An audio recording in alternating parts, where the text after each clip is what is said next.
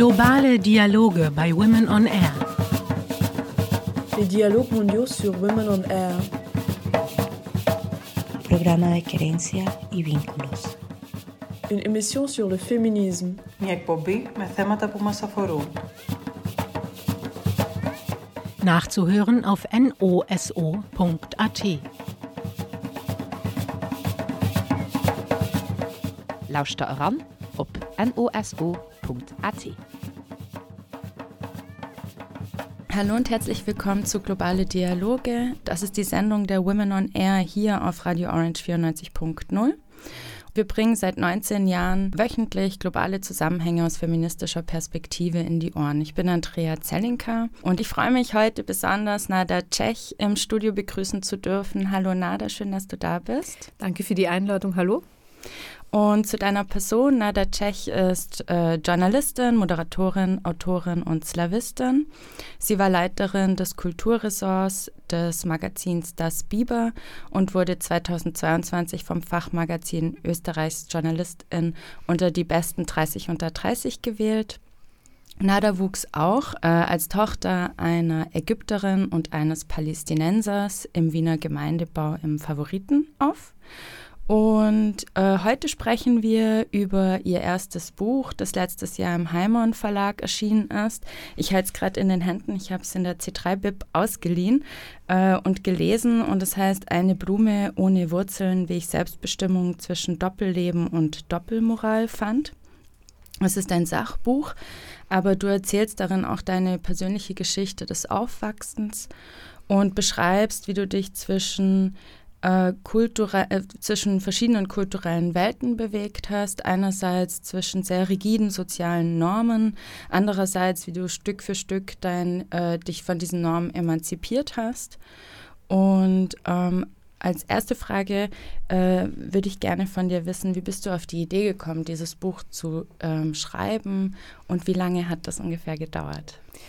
Ja, also die Idee, dieses Buch zu schreiben, ich habe leider keine äh, besonders spannende Geschichte dazu. Also der Verlag ist auf mich zugekommen ähm, die haben eben meine Arbeit im Biber-Magazin schon länger verfolgt, äh, vor allem auch, dass ich immer wieder mal so Kommentare geschrieben habe über die Themen, die dann im Endeffekt dann auch in dem Buch ausführlich behandelt werden. Also da geht es oft um ähm, äh, Feminismus, wenn man aus einer muslimischen Fam Familie kommt, äh, Möglichkeiten zur Emanzipation. Es ging auch um ein bisschen kritischere natürlich ähm, Herangehensweisen zum Thema Kopftuch zum Beispiel, ja. Ähm, also all diese Themen ähm, habe ich schon mal davor in meiner journalistischen Arbeit aufgegriffen. Und äh, genau, also der Heimann Verlag hat mich kontaktiert und hat eben mich gefragt, ob ich nicht Interesse hätte, ein Buch bei ihnen zu veröffentlichen. Das war mal so der Ausgangspunkt. Und in der Konzeption ähm, ist uns dann aufgefallen, dass ich eigentlich am besten ja meine Punkte rüberbringen kann oder ich meine, ich hatte auch vielleicht ein bisschen so eine hm, schwierige Position jetzt in, de, in dieser Diskurs, äh, in, diesem, in diesem ganzen Diskurs, ja, mhm. also so ein bisschen dieses kritische Muslimer-Ding hatte mhm. ich immer so ein bisschen und äh, wie wir alle wissen, ja, haben es äh, kritische Muslime äh, immer, schwer, immer schwer, natürlich mhm. ähm, äh, nicht äh, als ja, politisch rechtsstehend äh, verunglimpft zu werden. Mhm. Also man wird oft auch attackiert aus der eigenen Community. Mhm. Ich habe das selber erlebt. Ähm, und so ist das eigentlich dazu gekommen, dass ich eigentlich durch meine persönliche Erfahrung meine Standpunkte am besten erklären konnte. Mhm. Und deswegen habe ich mich dazu entschlossen, ähm, einige Momente, Ereignisse aus meinem Leben so angefangen natürlich mit äh, der Geschichte meines Vaters, äh, der aus äh, Palästina äh, nach Österreich gekommen ist, wie das überhaupt funktioniert hat, ja, weil er war ja staatenlos, mhm. äh, so wie Palästinenserinnen mhm. das bis heute auch sind, ja. Ähm, ich habe gedacht, ja, es ist am besten eigentlich mit meiner persönlichen Erfahrung, mit meiner persönlichen Geschichte zu erklären, wie ich zu diesen Standpunkten gekommen bin. Mhm. Und ja, davon handelt dieses Buch. Und du hast es jetzt schon erwähnt, also du bist in einer muslimisch-konservativen Familie aufgewachsen und je älter du wurdest, also desto mehr du eben zu einer jungen Frau heranwuchst, desto stärker wurdest du kontrolliert. Also äh, stellenweise liest sich auch wie eine Form von Überwachung. Ähm, kannst du uns ein bisschen erzählen, ähm, was waren so die Momente, von denen du gesagt hast, okay, das möchte ich erzählen, ähm, wie sich das in deinem Leben in, im Alltag geäußert hat? Also meine Geschichte ist ja an sich keine Ausnahme, kein mhm. Ausnahmefall, ja. Ich bin natürlich ja eine von sehr vielen Menschen in Wien, in Österreich, die als äh, quasi erste Generation ihrer, ihrer Familie ja, äh, in, hier zur Welt gekommen sind. Also mhm. meine Eltern sind in den 70ern bzw. 80er Jahren nach Österreich gekommen, äh, sind seit den 80ern auch österreichische Staatsbürger. Das heißt, ähm, alle meine vier Geschwister und ich äh, sind als Staatsbürger zur Welt gekommen. Mhm. Und äh, trotzdem ähm, glaube ich, dass meine Geschichte spannend ist für viele, weil ich ja ähm, nie von, wenn man zur Welt kommt, ja, weiß man ja von Anfang an nicht, ja, dass quasi die eigene Familie anders ist als mhm. die anderen. Das ist ja eine Erkenntnis, die ergibt sich ja erst im Heranwachsen, mhm. im Vergleich mit anderen Kindern. Also ich denke da an die Momente zum Beispiel, ja, dass ich äh, gecheckt habe, oh Gott, andere Kinder haben ein eigenes Zimmer, ja, mhm. oder solche Sachen, ja, die man, mhm. äh, die einem ja bei einem selbst überhaupt nicht auffallen oder halt, dass da halt ganz anderes Essen gegessen wird und so. Also dieser Moment, dass man checkt, okay, die eigene Familie ist schon was anderes als das, was man bei anderen sieht. Mhm. Ich glaube, das hat jeder durchgemacht. Ähm, ich glaube, mein Spezialfall war eben auch so ein bisschen so dieses, meine Eltern haben zu Hause eine Kultur gelebt, die ich außerhalb von zu Hause nicht gesehen habe. Ja? Mhm. Ich hatte auch viele österreichische Freundinnen immer in der Schule.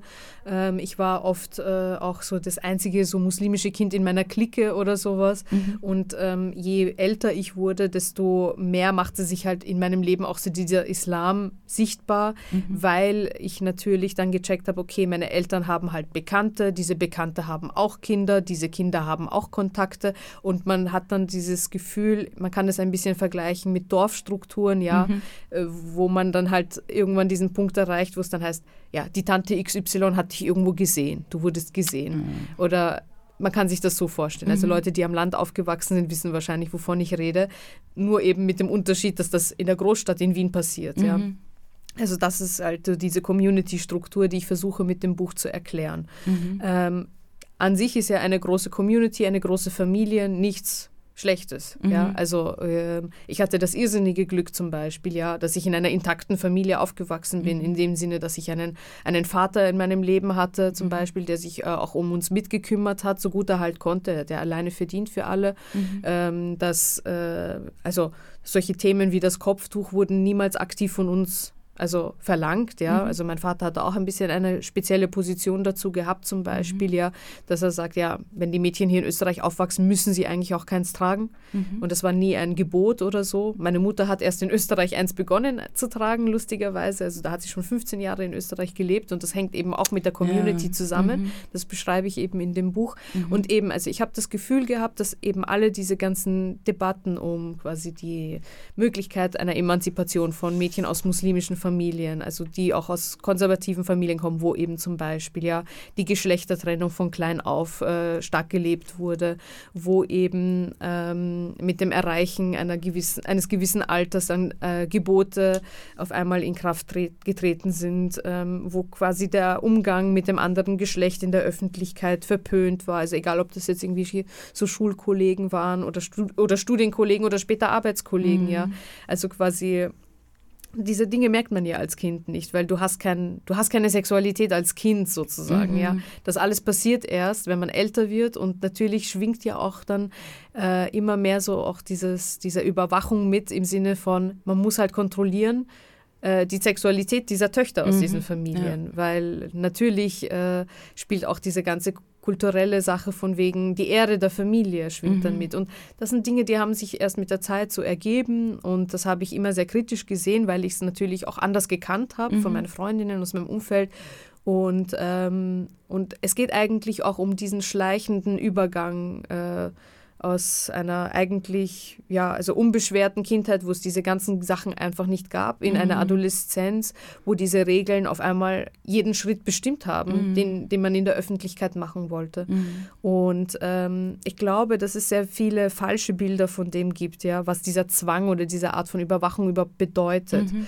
Und ich habe versucht, das eben anhand meiner eigenen Erfahrung zu erklären, dass es zum Beispiel ähm, ja, dass, dass man dann auch selber gehemmt ist, Dinge zu tun, wie zum Beispiel einfach mit weiß nicht, also ich äh, beschreibe ja auch, dass ich quasi schon als Volljährige ähm, irgendwelche Dates gehabt habe mhm. und dass ich halt, wenn ich in einem Café mit jemandem gesessen bin, draußen, ja, dass ich mich ständig quasi unwohl gefühlt habe, weil ich gedacht habe, vielleicht sieht mich ja jemand, der meine Eltern kennt und dann passieren halt Dinge, die ich nicht möchte mhm. und dann wird meine Freiheit weiter eingeschränkt und so weiter mhm. und halt äh, das fällt dann halt auf meine Eltern so zurück. Also es ist ja nicht quasi, äh, wenn man eben aus einer großen Familie kommt, dieser, steht Familie über allem mhm. äh, und eben diese diese Loslösung aus dieser extrem, ähm, ja, dieser extrem so allgegenwärtigen Struktur, ja, also Familie ist, steht über allem, Blut ist dicker als Wasser, es, wir sind immer quasi füreinander da, aber sie sind halt auch immer da. Ja.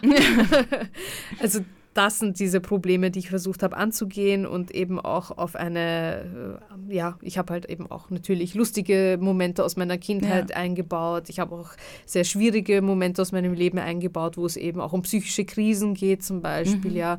Ähm, ich glaube, sehr viele Leute fokussieren sich da auch sehr auf dieses Thema der Selbstverletzung, was mhm. ich halt auch ungeschönt beschreibe, ja, warum, mhm. warum, warum kommt es zu sowas, ja. Mhm. Einfach weil ich gedacht habe, es, es betrifft in Wirklichkeit so viele junge Mädchen vor mhm. allem, ja, und junge Frauen. Und ähm, ja, das, äh, ich habe eben einen Begriff in dem Buch verwendet, ja, für diese Art von Überwachung. Sie heißt Community Panoptikon. Mhm. Also ich habe eben so einen, einen Begriff verwendet, der eigentlich aus der Gefängnisarchitektur kommt. Ja. Ein, also um das kurz zu erklären, das Panoptikon ist quasi so ein rundliches Gebäude mit mhm. einem Überwachungsturm in der Mitte und mhm. das ist eben ein Modell. Ähm, äh, in, in dem es quasi heißt, ja, also egal ob jemand in diesem Überwachungsturm sitzt, ja, mhm. verändert sich das Verhalten der Insassen, die potenziell beobachtet werden könnten, automatisch. Mhm. Und so funktioniert das eigentlich auch in, diesen, in dieser Community, ja. Also äh, egal ob da tatsächlich jemand ist, der dich beobachtet oder nicht, ja, allein diese potenzielle Möglichkeit der Beobachtung, ja, wenn man in der Öffentlichkeit ist, in einem Geschäft, ja, auf einer Einkaufsstraße, in einem Park. Ja, ja es hört sich überall. ein bisschen paranoid an. Es ist, es ist auf jeden Fall äh, was sehr paranoid ist, weil man, man ist ja auch so getrieben und eben, also wie sich das Verhalten automatisch verändert, mhm. weil man potenziell gesehen werden könnte. Also mhm. und halt auch immer solche Sätze gehört habe. Ähm, ich habe immer wieder solche Sätze gehört wie aha, ah, okay, du gehst äh, im zweiten Bezirk, keine Ahnung, spazieren, mhm. äh, aber da gibt es eh viele Araber, das weißt du eh. Mhm. Also quasi in dem Sinne, dass es halt Menschen gibt, die potenziell meine Familie kennen mhm. und dann kann ich mich nicht so verhalten, wie ich das machen möchte mhm. oder halt das, das ist auf jeden Fall schon so eine Art unterschwellige Drohung, obwohl ja, ja, und, das, und, das, versteht man halt, glaube ich, selber nicht, wenn man nicht aus dieser Struktur kommt. Und ich habe versucht, das möglichst quasi offen, ehrlich und, äh, und verständlich darzustellen, mhm. wie es halt nur geht. Ja. Mhm. Also um diese Art von Überwachung geht es, diese Anwesenheit durch Abwesenheit der Überwachung eigentlich. Mhm. Und das schüchtert natürlich äh, jemanden ein, der eben diese Erziehung quasi durchgemacht hat. Mhm. Aber du hast natürlich dann trotzdem als, als weibliche Person oder als Mädchen oder als Frau in diesem System dann halt nochmal ein eine spezielle Rolle gehabt. Also das finde ich irgendwie ganz interessant, weil du einerseits in deinem Buch halt drüber redest, ähm, wie man zur Frau gemacht wird, auf eine ganz spezifische Art und Weise innerhalb dieser Community. Wobei ich sagen würde, dass jetzt ähm, diese konservativen Vorstellungen von, wie hat eine Frau zu sein, wie hat sie sich zu äh, verhalten und ähm, dass sie eben, also dass ihr Körper nochmal anders bewertet wird als männliche Körper und dann eben dann auch in Bezug auf Heirat und Reproduktion mhm. und so, das ist ja auch unabhängig von einer spezifischen Religion. Also genau, das, äh, ja. da geht es jetzt nicht darum, dass das spezifisch muslimisch wäre oder irgendwie, äh, sondern ähm, ja, das, das haben ganz, wir im Christentum genau, genauso. Ja. Und äh, deswegen habe ich ja auch in dem Buch eigentlich relativ wenig über den Islam an sich geschrieben. Mhm. Ich habe gesagt, äh, ich habe oft den Begriff konservative Familien verwendet, mhm. weil ich habe auch in Gesprächen natürlich gemerkt mit zum Beispiel jüdischen Freundinnen, dass die genau dieselben Werte zu Hause hatten. Mhm. Ja? Oder eben, wenn jemand besonders Erz aus einer erzkatholischen Familie kommt, ist es ja genauso. Ja? Mhm. Da ist es doch genau ein Skandal gewesen, wenn eine Katholikin einen Evangelen sogar geheiratet hat. So. Das ja, habe ich auch schon gehört. Also, und genauso ist es halt ein Skandal gewesen, ja, für meine Familie, dass ich dann im Endeffekt auch einen Nicht-Moslem geheiratet habe. Mhm. Also, da geht es ja eigentlich auch wirklich um, um, um deine Existenz. Also, ich meine, für welchen Partner du dich entscheidest oder Partnerin, ja, wie du dein Leben gestaltest, mhm. Äh, welche Berufe du vielleicht äh, in Anspruch, also äh, ähm, welche Berufe du vielleicht anstrebst, äh, welche Ausbildung du machst, ähm, allgemein, wie du dein Leben gestaltest, ist dann so bestimmt eben von diesen ungeschriebenen Regeln mhm. in Wirklichkeit. Und ähm, ich habe ich hab ja auch einen besonderen Weg hinter mir, weil ich habe ja auch einen besonders öffentlichen Beruf dann mhm. aufgegriffen, ja. Also mhm. ich kenne eigentlich sehr wenig Journalistinnen, ja, aus, aus die aus so Familien kommen äh, wie ich, wo quasi und halt wo immer so dieses Ding war, schreib nichts über den Islam, ja. Mhm. Äh, obwohl, warum nicht, ja? Warum mhm. darf niemand über diese Probleme sprechen? Warum darf niemand auch über so Sachen wie Gewaltpotenzial sprechen, was ja mhm. auch unterschwellig immer mitschwingt? Also ich habe da immer auch einen speziellen Weg gewählt und ähm, mich ja auch in eine vulnerable Position damit gebracht. Mhm. Und eben als Abschluss sehe ich natürlich dieses Buch am Ende, mhm. um endlich quasi mit dieser, mit dieser Art des Heranwachsens, mit dem Aufwachsen quasi abschließen zu können. Mhm. Und äh, ich muss sagen, seitdem es draußen ist, äh, hat sich meine Situation extrem normalisiert. Und äh, wenn ich das jetzt selber lese, denke ich mir, das ist mir ja doch gar nicht alles passiert. Also mhm. ich habe das auch schon so ein bisschen, also ich finde das eigentlich unglaublich, ja. Äh, und, und viele Leute äh, wissen das ja auch über mich nicht. Also das ist ja quasi dieses andere Doppelleben. Ich habe ja nicht nur äh, ein Doppelleben in meiner Familie geführt, ja, mhm. wo ich quasi ich war ja nie besonders gläubig zum Beispiel. Mhm. Ja, das durfte ich ja niemals zeigen in meiner Familie, mhm. weil das ist ja unmöglich. Was soll das heißen? Du bist nicht gläubig. Mhm. Ist doch haram. Mhm. ähm, aber nach außen hin bei meinen Freunden habe ich wenig quasi den äh, anklingen lassen, dass ich zu Hause irrsinnige Probleme zum Beispiel damit habe, äh, mir am Abend irgendwelche Termine auszumachen oder halt, dass es nicht selbstverständlich ist, dass ich einen Freund habe oder ein Auslandssemester machen darf oder so. Mhm. Weil unsere Mädchen verreisen nicht alleine, ja. Mhm. Unsere Mädchen äh, gehen nicht auf äh, äh, Konzerte mit gemischten Gruppen. Unsere Mädchen sitzen nicht äh, am Abend um 10 in einem Café oder sowas, ja. Mhm. Äh, unsere Mädchen ziehen nicht vorher äh, vor, bevor sie geheiratet haben, von zu Hause aus. Mhm. Und unsere Mädchen heiraten ja auch nicht Leute, die nicht aus der Community kommen mhm. oder nicht dieselbe Religion haben. Mhm. Ähm, und eben auch natürlich diese Doppelmoral, die halt auch in dem Untertitel in dem Buch ist, ja, ich habe das nicht gesehen, dass das bei zum Beispiel meinen Brüdern ein Problem war, mhm. wenn sie eine andersgläubige Freundin hatten. Ja. Oh, wow, okay. Also, weil muslimische Männer, die haben ja mehr, mehr Freiheit bei der Partnerinnenwahl sozusagen, oh, weil okay. äh, die dürfen ja auch Christinnen, Jüdinnen heiraten. Das wusste ich nicht. Ich, ja, ich dachte schon, sie dürfen alle möglichen Dinge tun, die die Frauen nicht tun dürfen, aber ich dachte letztendlich ist es dann schon wichtig, ob sie Muslima ist oder ja, nicht. Ja, das ist eigentlich eine witzige Sache, weil äh, es gilt quasi so die Regel, dass die Religion über den Vater weitergegeben okay. wird. Und deswegen ist es wichtig, dass quasi der Vater der Kinder äh, ein Moslem ist. Ja. Mhm. Natürlich gibt es auch irgendwo ein bisschen eine gesellschaftliche ja, Verpönung davon, wenn jetzt ein muslimischer Mann eine Nicht-Muslima heiratet, mhm. weil die Frau ist ja quasi nach diesen traditionellen Vorstellungen für die Kindererziehung zuständig. Mhm. Und wenn sie eine Andersgläubige ist, wie werden dann die Kinder erzogen? Also ja. deswegen wird es schon ambivalent gesehen. Ja. Es gibt natürlich Positivbeispiele, aber man wird nicht verstoßen aus der Familie, ja, weil man halt mhm. halt als Mann eine Andersgläubige als Partnerin hat. Mhm. Umgekehrt wird einem schon damit gedroht, mit Verstoß Ressourcen, mit äh, quasi, mhm. dass, das, dass die Eltern das niemals akzeptieren werden, dass mhm. eben, äh, weil die Frau verlässt ja quasi die Familie, so nach diesen traditionellen Vorstellungen. All diese Dinge sind natürlich ähm, ähm, Teil der Religion, also Teil des Zusammenlebens. Das ist einfach so, wie diese Gesellschaft dann auch geprägt ist, ja. Mhm. Man sieht ja bis heute, dass es irrsinnige Probleme gibt. Ähm, und Genau, das, diese, dieses, diese Doppelmoral eben, das, äh, und dieser Unterschied auch immer gemacht wurde in der Erziehung jetzt zwischen Männern und Frauen, ja, mhm. äh, das hat mich ja natürlich auch irrsinnig gestört. Ich bin mit zwei Brüdern aufgewachsen und mit zwei Schwestern und ich habe mhm. sehr deutlich diese Unterschiede gesehen natürlich mhm. und ähm, habe es auch in der Community natürlich gesehen, wie, wie die Mädchen einfach anders behandelt wurden, auf andere Dinge hinerzogen wurden als die Männer. Mhm. Ja, ähm, genau. Und ähm, ich, also ich fand beim Lesen, dass zum Beispiel deine Geschwister, äh, über die erzählst du gar nicht so viel. Aus Respekt auch vor ihrer Privatsphäre, mhm. erstens. Und äh, ja, ich meine, ich wollte mich halt jetzt, äh, ich, das, ich, ich möchte ja nicht, dass Leute irgendwie alles über mich wissen. Ja.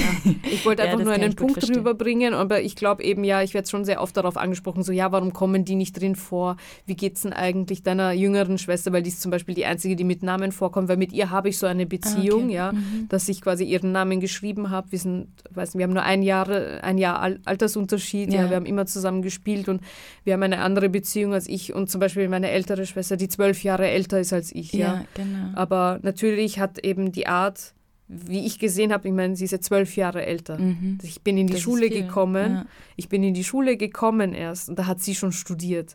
und ich habe ja okay. quasi gesehen, ja, was mir blüht. Ja, Mhm. also ich wollte quasi nicht so werden. Ich glaube, deswegen bin ich so geworden. Also ich habe drei ältere Geschwister. Ich bin die vierte von fünf und ich glaube, das hat irrsinnig natürlich auch meine Positionen geprägt, weil ich gesehen habe, ich konnte ein bisschen in die Zukunft sehen, was, Ja, was noch mhm. kommt. Und äh, ich kann natürlich die Reihenfolge nicht beeinflussen. Ja, ich kann nichts dafür, dass ich nicht das erste Kind bin, sondern Ja, das eben, vierte. weil das ist so die jeder hat Frage. andere Eltern dann im Endeffekt gehabt. Ja. Ach so, ja, das natürlich auch, weil die Eltern sich natürlich dann auch nochmal durch die Zeit Ja, entwickeln ja. und so. Aber das ist halt, weil ich bin Einzelkind, aber ähm, ich weiß halt, dass oft ältere oder die ältesten Kinder sind oft so die VorkämpferInnen so. Ja, und das genau. habe ich mich halt gefragt beim und auch eine Lesen. völlig andere Generation in Wirklichkeit. Also Mhm. meine, meine, ich meine, Schwester, meine Schwester ist ja Mitte 80er Jahre zur Welt gekommen und ich Mhm. komme dann halt Mitte 90er Jahre und das ist ein Mhm. riesiger Sprung in Wirklichkeit. Also auch äh, was zum Beispiel den Kontakt mit dem Internet betrifft. Mhm. Ähm, ich habe natürlich quasi also vergleichsweise aufs Alter gerechnet, habe ich einen viel längeren Kontakt zum Beispiel mit dem Internet gehabt. Ich habe einen anderen Bezug zu Social Media. Mhm. Ich habe einen anderen Bezug. Also, aber ich bin auch mit deren Kultur aufgewachsen. Also ich war schon ein Kind, das quasi immer jugendlich sein wollte. Ich Ja. konnte es kaum erwarten, ja, in die Pubertät zu kommen. ich habe MTV geschaut bis spät in die Nacht. Ich habe eben also wenig auch so Kinderfilme geschaut, sondern ich weiß nicht, ich glaube, wir haben halt so, wenn wir mal in die Videothek gegangen sind, so back in the day, äh, weil sie hat sich meine jüngere Schwester so mit zehn Jahren einfach Kill Bill ausgeliehen. Ja, und mein Vater hat überhaupt keine Ahnung, was das für Filme sind. Aber Hauptsache, wir sind zufrieden. Und wir bringen es genau am nächsten Tag zurück, weil dann kostet das nicht so viel. Ja. Also diese Dinge, ja, wo es halt ein bisschen auch so einen unkritischeren Umgang meiner Eltern gibt, weil ich meine, als ich zur Welt gekommen bin, war mein Vater schon 46. Ja, Mhm. es ist ein riesiger Unterschied natürlich zu dem, wie meine älteren Geschwister halt, welche Beziehung die auch zu meinen Eltern haben. Mhm. Und das ist, das ist etwas, was ich halt auch nicht beeinflussen konnte. Mhm. Ähm, genau, also dieser ganze Befreiungskampf, war, da waren die ja auch nicht mehr, nicht mehr da. Mhm. Also das, ist- das, ist, das, das spielt natürlich auch eine Rolle, ja. Mhm. Jetzt hast du schon ein paar Sachen erwähnt. Was hat dir geholfen? Also außer dieser Wille, der dir vielleicht auch nochmal einfach als Person äh, inhärent ist, um dich zu emanzipieren? Mm, Naja, ich würde schon sagen, dass äh, das Internet oder der Kontakt quasi äh, zu anderen Leuten auf Social Media oder halt, ich meine, ähm, als Teenager war ja Tumblr zum Beispiel halt riesengroß, ja. Ähm, das hat mir schon ein bisschen ein Fenster auch aufgemacht und äh, es gab mir auch die Möglichkeit, äh, vielleicht mich auf die Suche nach Beispielen oder nach Geschichten zu machen, ja, wo Leute irgendwas anders gemacht haben, ja. Und das hat mich schon sehr inspiriert und geprägt, aber ich war immer, ich habe immer ich habe immer so ein bisschen eine Faszination für das gehabt, was man nicht machen durfte oder was ein bisschen verpönt war. Also ich war als Teenager halt auch das Grufti-Kind ja, in der Klasse. Ich, hab, ich hatte auf eine Art irgendwie so mehr Freiheiten und irgendwie auch weniger, weil es war zum Beispiel kein Problem, ja, dass ich acht Stunden am Tag vom Computer oder Fernseher gesessen bin, als ich jünger war, weil Hauptsache es ist halt Ruhe im Haus. Ich meine, man muss sich auch die Situation meiner Mama vorstellen, die fünf Kinder zu Hause hat, wo äh, manche schon auf die Uni gehen, die anderen sind noch in der Schule. Ähm, ja, jeder hat einen anderen Tagesrhythmus. Sie muss quasi für fünf Kinder und meinen Vater Wäsche waschen, was kochen, äh, den Haushalt schmeißen, ja, also und, und quasi das, das ist eine andere Art von quasi sogenannten, also Vernachlässigung, sage ich mal so unter Anführungszeichen, ja, die mir natürlich mehr Freiheit gegeben hat, mich mit Dingen zu beschäftigen, so ein bisschen unterm Radar auch, ja. Ähm, und ich habe halt auch viel quasi so Zeit damit verbracht, so Tagebücher, so Scrapbooks zu machen und das hat mich auch irrsinnig, also ich war urkreativ, ich habe viel gezeichnet, äh, gemalt und so geschrieben und ähm, irgendwie ähm, war das so eine Art Isola also so ich habe mich ein bisschen auch isoliert quasi so von, von, von zu Hause ja indem ich mich einfach in so eine Welt geflüchtet habe übers Internet mhm. über so meine Interessen über Musik auch ähm, die halt ja wo ich halt so ein bisschen so einen Hafen für mich gefunden habe so mhm. die, ja und ähm, also wenn ich das jetzt vergleiche also Natürlich, äh, weiß nicht, durfte ich dann vielleicht nicht bis spät in die Nacht draußen bleiben, aber mhm. ich hatte nie im Leben eine eingeschränkte Bildschirmzeit und meine Eltern hätten niemals gewusst, wie man, eine wie, wie man so eine Search History oder sowas auf dem Computer macht mhm. und so und äh, weiß nicht, als ich als ich als ich klein war, habe ich äh, ja auch schon mein quasi ich konnte ja besser Deutsch schon als Kind als mhm. quasi zum Beispiel mein, mein Vater und äh, mhm. das war jetzt nicht so, dass er mir gute Nachtgeschichten vorgelesen hat, mhm. sondern ich habe sie ihm dann vorgelesen, halt ja. schon so. Also es gab eben, ja, das war schon eine spezielle Erfahrung mhm. natürlich. Mhm. Also ich habe auch immer so dieses Gefühl gehabt, so meine Eltern verstehen mich nicht, weil auch auf sprachlicher Ebene, ja. ich, ich äh, beschreibe das ja auch in dem Buch, also mhm. meine zweite Muttersprache Arabisch mhm. ist so gut wie gar nicht vorhanden, weil ich mich auch so ein bisschen gewehrt habe, vor, davor Arabisch zu sprechen, mhm. was mir jetzt als Erwachsene natürlich irrsinnig zum Verhängnis wird, weil mhm. Natürlich erkenne ich, dass das halt eine, eine riesige und unglaublich wertvolle Sache gewesen mhm. wäre, wenn ich mich mehr damit beschäftigt hätte oder wenn es da mehr Motivation noch dazu gegeben hat. Mhm. Aber die Tatsache, dass ich in eine Koranschule geschickt wurde oder mhm. dass ich irgendwie über den Islam, über den Koran, dass mir da versucht wurde, bei Arabisch beizubringen, mhm. dass ich dann irgendwelche Diktate mit Koransuren schreiben musste, mhm. das ist irgendwie wie Deutsch mit dem Alten Testament zu lernen. Also das ja, ja, ist halt nicht so der, der Weg. Und ähm, da ich auch nicht wirklich gläubig oder religiös war, war das auch immer schwierig für mich. Also darum ging es halt immer und dieses mhm. Navigieren. Ich versuche, ich habe immer versucht, so meine Sachen zu finden ähm, und ein bisschen isoliert, weil ich kannte niemanden aus jetzt der Community mhm. oder so, mhm. die das selber gemacht hat wie ich. Das mhm. kannte ich nicht. Also okay. ich, ich war ja die Einzige in meinem direkten Umfeld. Also es gab auch keine Vorbilder in Wirklichkeit. Also mhm. Ich hatte niemanden, der genauso war wie ich. Ich habe mir einfach Elemente quasi in, aus Popkultur, aus dem Internet, aus Sachen, aus Büchern vor allem auch gesucht, die, die ich für mich haben wollte. Und mhm. das war eher so mein, meine, meine große Inspiration. Ja. Mhm. ja, das merkt man auch in deinem Buch, weil es sind ja auch Zeichnungen von dir drin, die auch nochmal die, die Struktur des Buches so ein bisschen strukturieren. Ähm, was du vorher erwähnt hattest, war, als du dann auch angefangen hast, als Journalistin zu arbeiten, ähm, dass dann Leute gemeint haben, du sollst nicht über den Islam schreiben. Und das hast du ja gesagt, das hast du jetzt in dem Buch gar nicht so sehr gemacht, aber ähm, trotzdem hast du das Buch ja auch geschrieben, um vielleicht auch ein Vorbild zu sein für andere oder zu ein, also sich zu zeigen, dass es Menschen gibt, die das, also die halt ähnliche ja. Erfahrungen gemacht haben und sich trotzdem halt auch irgendwie ihren eigenen Weg gebahnt haben, oder? Aber ähm, wieso kam das, dass die Leute gesagt haben, du sollst das nicht ähm, nicht schreiben oder nicht darüber reden. Wieso scheint es so schwierig zu sein, über diese Erfahrungen zu sprechen? Ähm, also ich glaube, das hat verschiedene Gründe. Mhm. Einerseits, okay, also die, die Art von Kommentaren, die ich geschrieben habe. Ich sage mal ein Beispiel, ja. Mhm. Leider ist ja die Biber-Webseite offline. Ja. Das heißt, mein ganzes Arbeitsportfolio ist damit irgendwie verschwunden und viele Kommentare sind ja nur online erschienen, weil das halt mhm. halt so aktuelle Themen waren. Aber an, jetzt als Beispiel, ja. Ich habe äh, einmal einen Kommentar geschrieben über, also das war 2017 oder so. Ähm, da ging's, da gab es irgendwie so die, die, diese Debatte von wegen, ob äh, Volksschulmädchen ja Kopftücher tragen mhm. dürfen, sollen, nicht dürfen, was mhm. auch immer. Ähm, und damals gab es halt irgendwie so dieses große Ding, natürlich, die FPÖ war dagegen. Mhm. Einfach weil die FPÖ, nicht weil die FPÖ jetzt muslimische Mädchen schützen will, mhm. das, war, das ist ja eh nicht der Fall. Aber ähm, weil die FPÖ sich so stark dagegen ausgesprochen hat, hat man sich von linker Seite so stark dafür ausgesprochen, dass mhm. mich das dann so sehr gestört hat. Niemand hat sich zum Beispiel gefragt, ist das überhaupt ein religiöses Gebot? In welcher Art von Gesellschaft, ja, also jetzt auch in muslimisch geprägten Ländern, mhm. wo tragen kleine Mädchen, also wirklich Mädchen, die keine Pubertät noch erreicht haben, mhm. wo tragen die Kopftücher? Mhm. Das sind extrem konservative, extrem auch oft äh, islamistisch geprägte mhm. Gesellschaften, ja. Genauso wie diese Geschichte von wegen, äh, ob man die Burka tragen sollte mhm. oder darf, ja, in Europa, ja.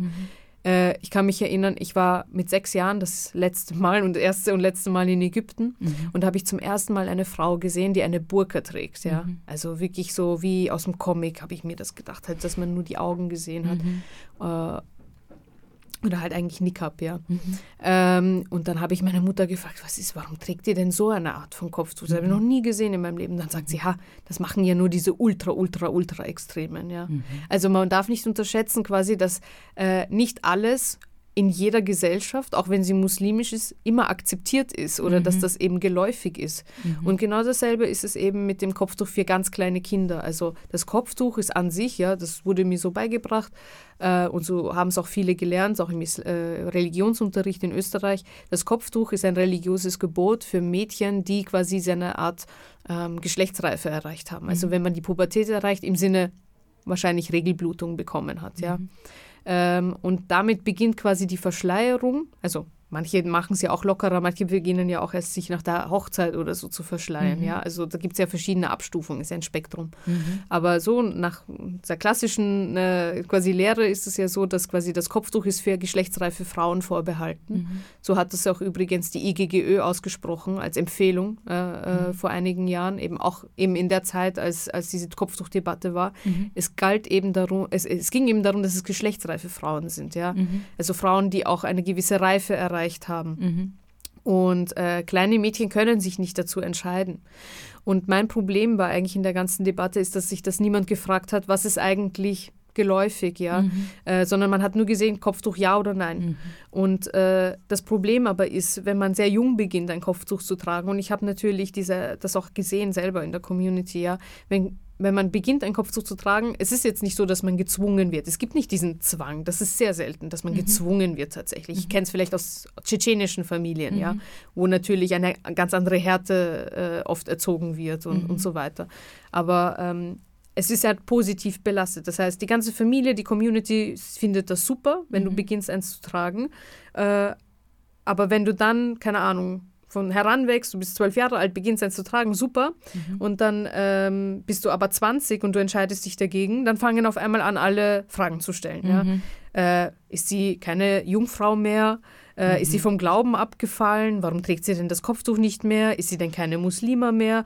Und das ist halt so ein bisschen dieser negative Druck, sag ich mal so, ähm, der in der Community schon dafür sorgt, dass halt äh, Frauen sich da nicht frei, wirklich frei entscheiden können. Und das ist die Art von Zwang, die ich halt auch versucht habe zu beschreiben. Also es ist nicht, dass jemand kommt und sagt, du musst das und das jetzt machen, sondern es geht darum, wie das Bild ist. Ja, ist es ein positives Bild? Ist es gut für deine Familie? Familienehre schwingt immer mit. Ja, äh, oder ähm, ist das etwas, wo dann Leute anfangen, negativ über deine Familie zu reden? Und ist es dann halt was Schlechtes im Endeffekt?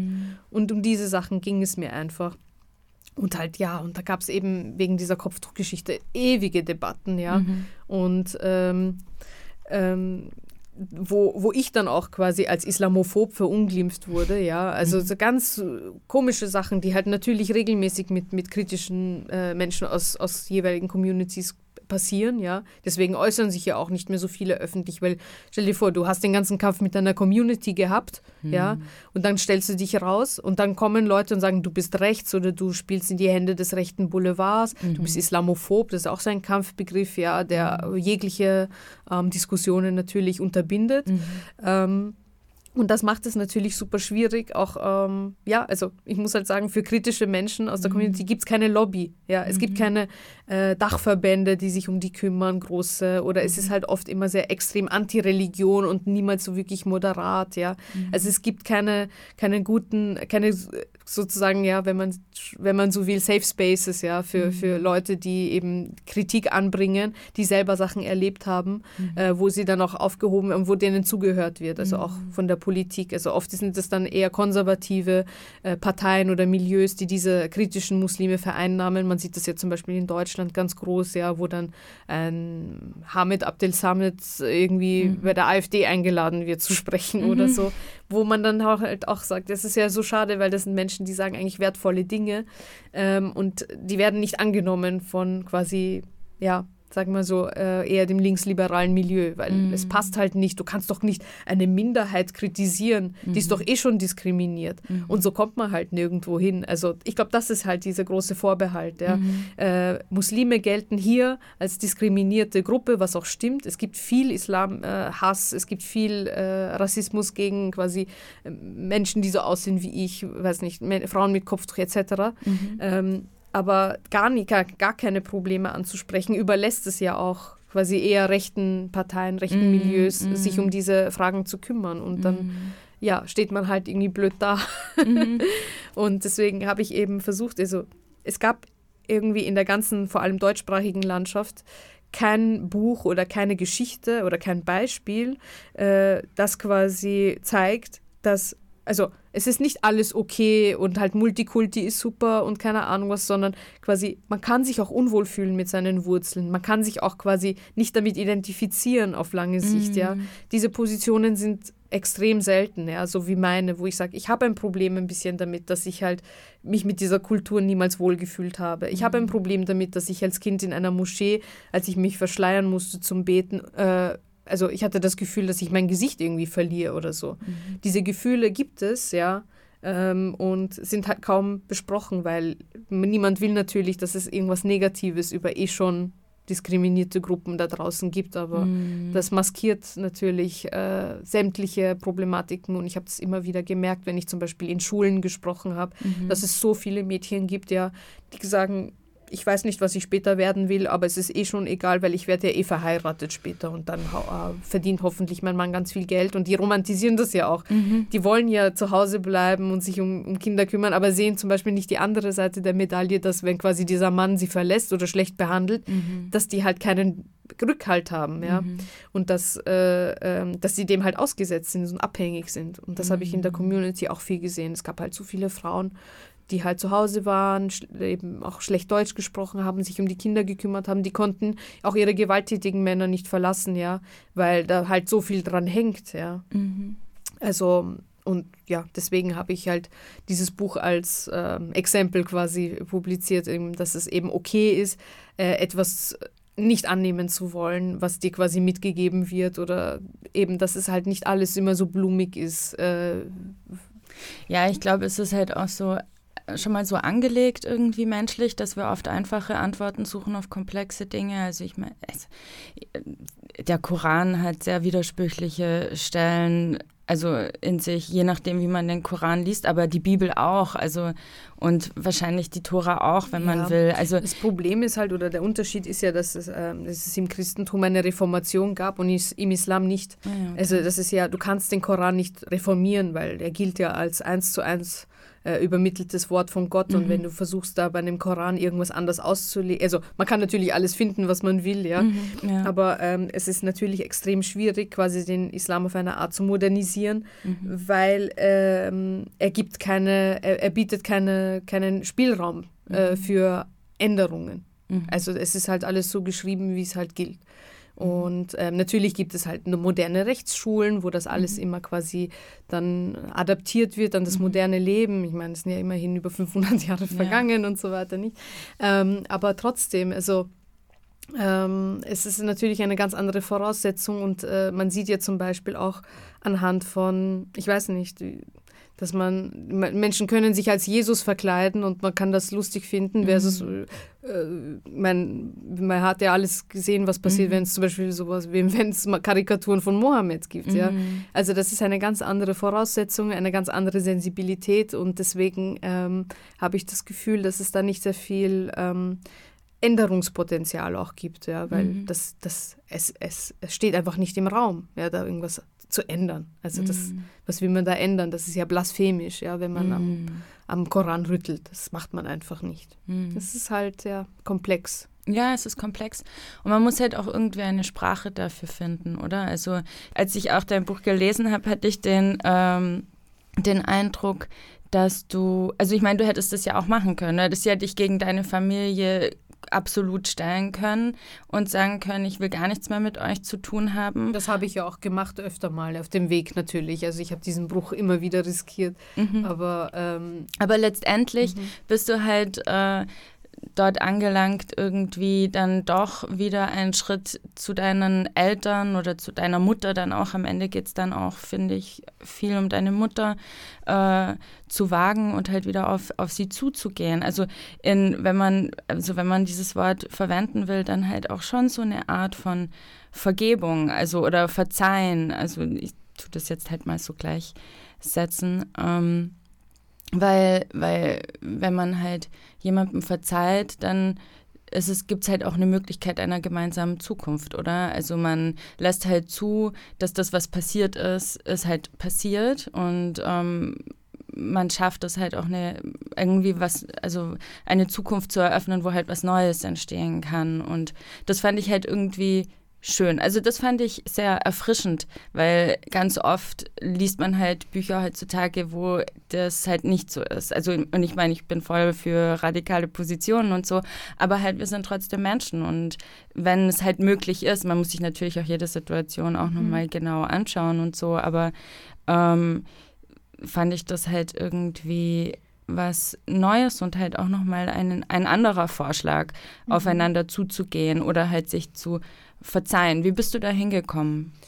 Ähm, ich glaube, also vielleicht hängt das auch einfach damit zusammen, dass ich eben einerseits auch älter geworden bin. Mhm. Ähm, und andererseits, ich meine, ich, ich, ich, bin dann irgendwie natürlich äh, von zu Hause ausgezogen, als ich äh, 20 war. Und äh, mit dem Abstand, mit der Distanz habe ich mhm. natürlich auch vieles dann verstanden. Also ich hatte irrsinnige Probleme eben, wie du angesprochen hast, vor allem mit meiner Mutter, weil natürlich Mutter-Tochter-Beziehungen sind natürlich mhm. immer ein bisschen komplex, habe ich das Gefühl.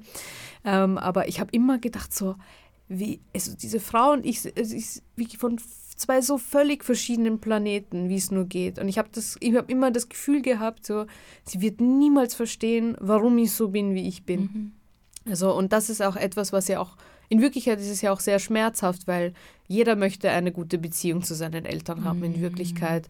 Jeder möchte äh, Frieden in seinem Leben haben und kein böses Blut haben und mm. so mhm. weiter und so fort. Und ähm, ich glaube, das, was ich verstanden habe, in einem, ab einem gewissen Alter, ist auch ein bisschen so dieses, ja, radikal sein ist super, mhm. aber und hat und birgt natürlich, also Radikalität hat ja auch sehr viel Transformationspotenzial, mhm. ja. Es hat eine sehr große Wirkungskraft. Aber es ist nicht immer gut für das Zusammenleben im Endeffekt, mhm. weil du kannst nicht quasi dich von anderen Menschen so isolieren, ja, dann verhärten sich ja nur noch die Fronten und es wird sich in Wirklichkeit gar nichts ändern. Mhm. Deswegen ähm, hat sich das ja auch in mir ein bisschen verändert. Also ich war ja ganz oft so auch, man weiß nicht, meine Mutter hat auch immer gesagt, ich bin so ein brutaler Mensch einfach, weil ich so quasi so herzlos über alles drüber gefahren bin, ja, äh, alle ihre Überzeugungen quasi abgelehnt habe und im Endeffekt bin ich jetzt äh, selber zu dem Schluss gekommen, so Moment mal, meine Mutter ist 20 gewesen, als sie geheiratet hat, ja. Mhm. Mein, mein Vater hat schon zehn Jahre in Österreich gelebt, bevor sie überhaupt gekommen ist, mhm. ja. Äh, sie kommt her, sie ist auch aus ihrer Familie quasi entrissen worden äh, in ein völlig fremdes Land gekommen, wo sie versucht hat, hier fünf Kinder aufzuziehen. Mhm. Sie ist ja auch auf eine gewisse Art erzogen worden. Das kriegst du ja auch nicht aus Leuten raus. Also mhm. ich meine, ich, ich würde mal sagen, wenn, wenn du als Deutsche ja nach, ich weiß nicht, Kambodscha oder sowas ziehst mit 20, äh, dann wirst du auch wahrscheinlich deine Kinder ganz anders erziehen, mhm. als es äh, Leute in Kambodscha machen würden. Ja, jetzt so als Beispiel, ja, also mhm. vielleicht ein bisschen weit hergeholt, aber was auch immer, ja. Ich wollte halt irgendwas ganz, ganz anderes nehmen, ja. Und halt so, das habe ich auch verstanden, so irgendwann versteht man ja, dass die eigenen Eltern, die sind ja auch Menschen, ja, die Fehler machen. Mhm. Und egal wie man sein Kind erzieht, ja, man macht immer Fehler, weil ich habe das ja auch ähm, also in meinem Freundeskreis, wir reden natürlich sehr viel ab einem gewissen Alter dann über, wie man selber war, Sachen machen würde und wie die eigene Beziehung zu der Familie ist und was eigentlich, wo man schief, also wo man falsch abgebogen ist oder wo irgendwas schief gelaufen ist. Mhm. Und ähm, mir hat das dann so leid getan, weil ich bin ja eigentlich auch ein sehr so familienorientierter Mensch. Also in mhm. Wirklichkeit ähm, ist mir das natürlich sehr wichtig und mhm. ähm, ich habe sehr, sehr, sehr gelitten in der Zeit, wo ich mich quasi mit allen so zerstritten habe natürlich, mhm. weil äh, das ist ja etwas, was, das ist ja diese Umgebung, wo du aufgewachsen bist, wo, was dir Geborgenheit gegeben hat, ja. Ähm, und, und quasi es ist so schade, wenn das nicht funktioniert und es, es tut weh, es tut mhm. wirklich verdammt weh.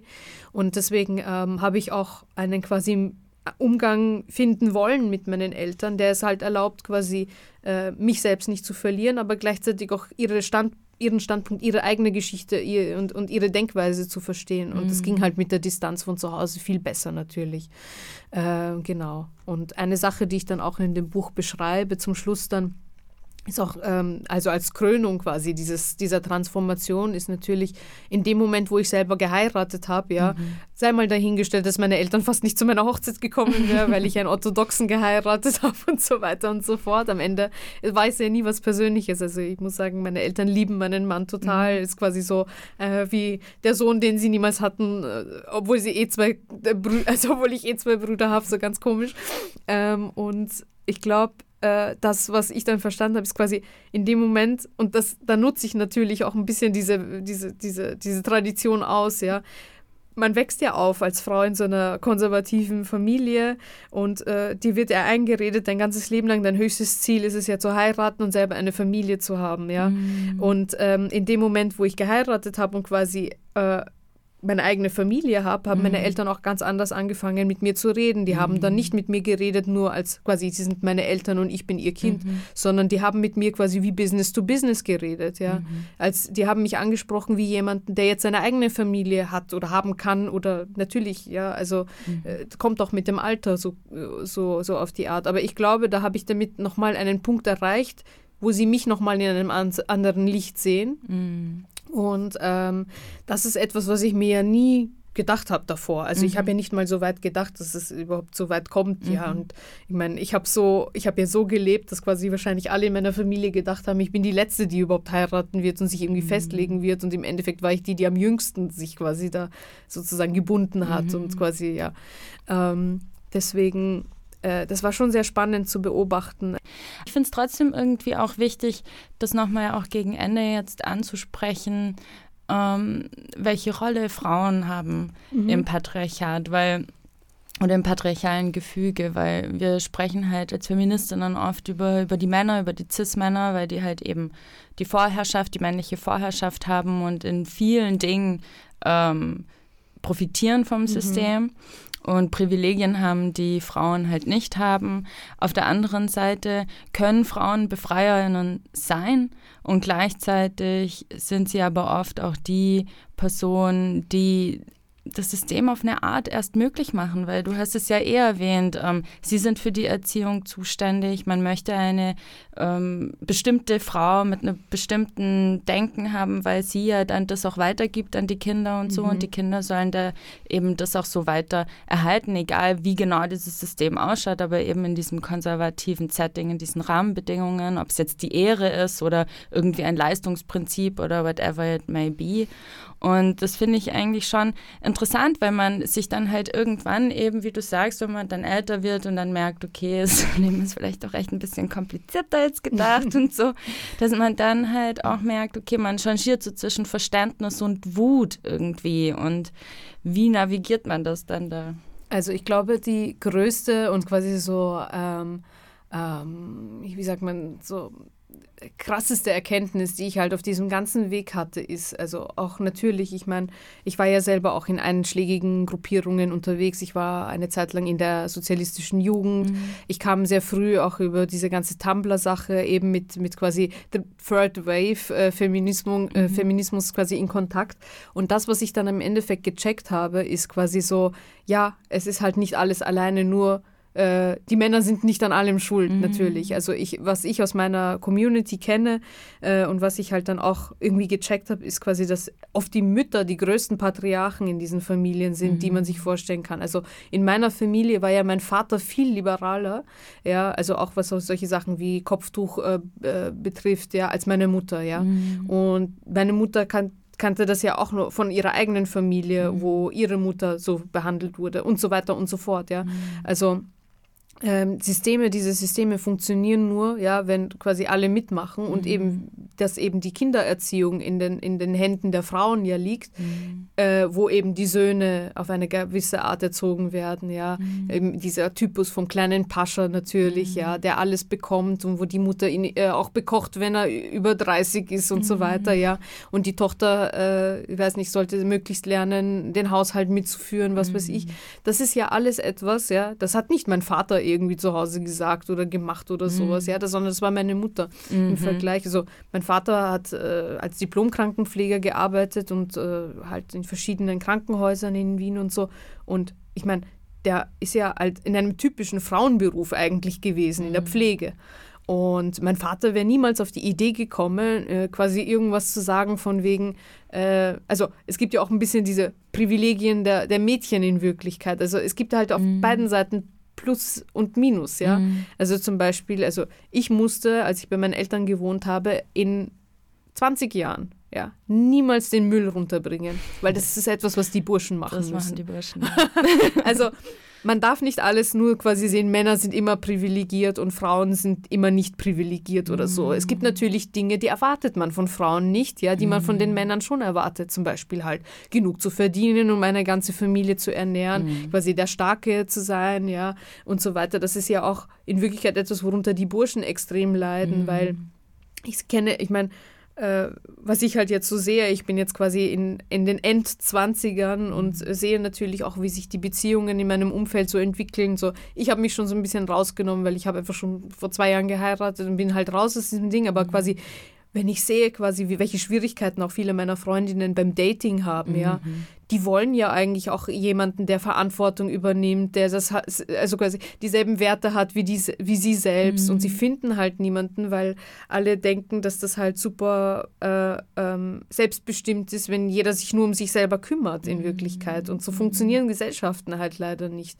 Also leider gibt es natürlich auch so ein bisschen so eine Kehrseite, ja, auf, auch in diesem ganzen progressiven Ding, ja. Also natürlich ist es super, dass Frauen äh, ähm, genauso viel verdienen können wie die Männer und bla bla bla. Das soll man ja alles machen, aber viele verstehen das dann halt auch falsch und, und, und, und es hat sich irgendwie auch so ein bisschen so eine Nachlässigkeit oder irgendwie so eine Verantwortungslosigkeit irgendwie breit gemacht, ja, bei Menschen in meinem Alter, wo dann halt ein paar Jahre später viele Frauen in den Mit-30ern dastehen und sagen, scheiße, ich finde niemanden für mich, ja. Und ich hätte eigentlich gern jemanden, um den ich mich kümmere, der sich um mich kümmert, wo das eben ein ge- beidseitiges Ding ist, ja. Also ich weiß nicht, wie ich das bewerten soll. Also das, das, das ist auch etwas, über das sehr viel wenig Menschen sprechen, ja.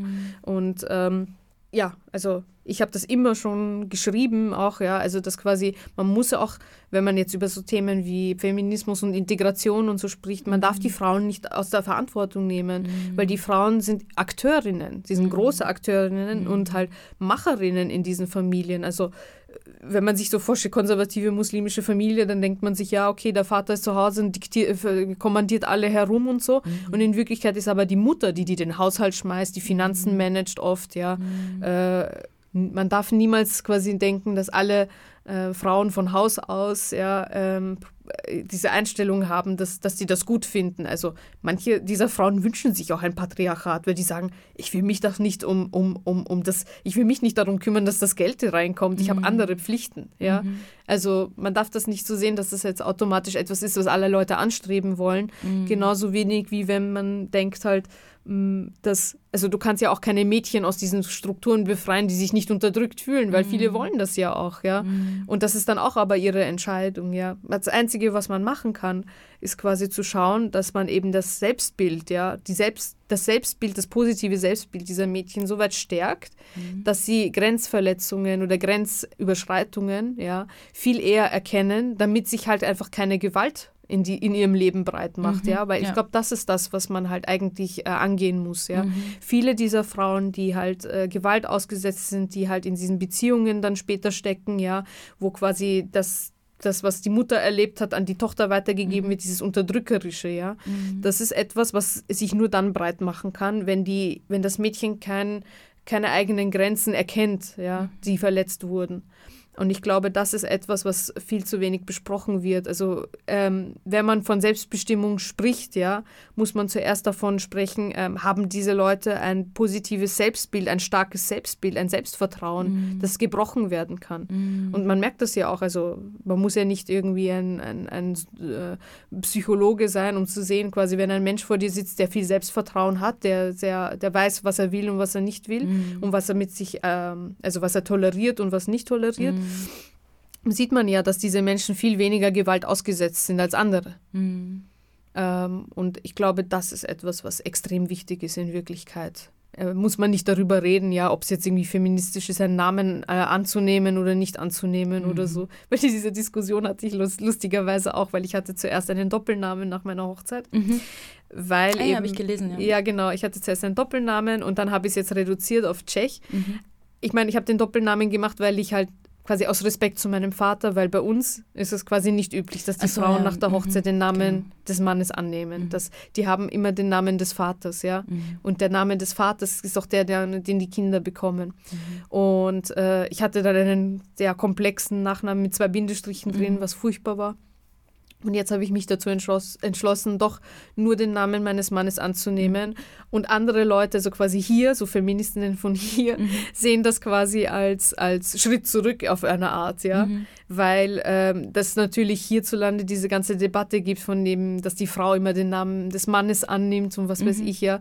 Ähm, und bei uns ist das aber umgekehrt. Das heißt, es ist auch immer eine Frage der Perspektive, was progressiv ist mhm. und was nicht. Mhm. Und äh, das ist ja auch im Sinne der Intersektionalität Diversität in Wirklichkeit, dass man halt auch mhm. genau schaut, welche Position hat diese Person, in welchem, in welchem Spektrum ist sie eigentlich, was ist ihr mhm. Paradigma in Wirklichkeit, ja. Mhm.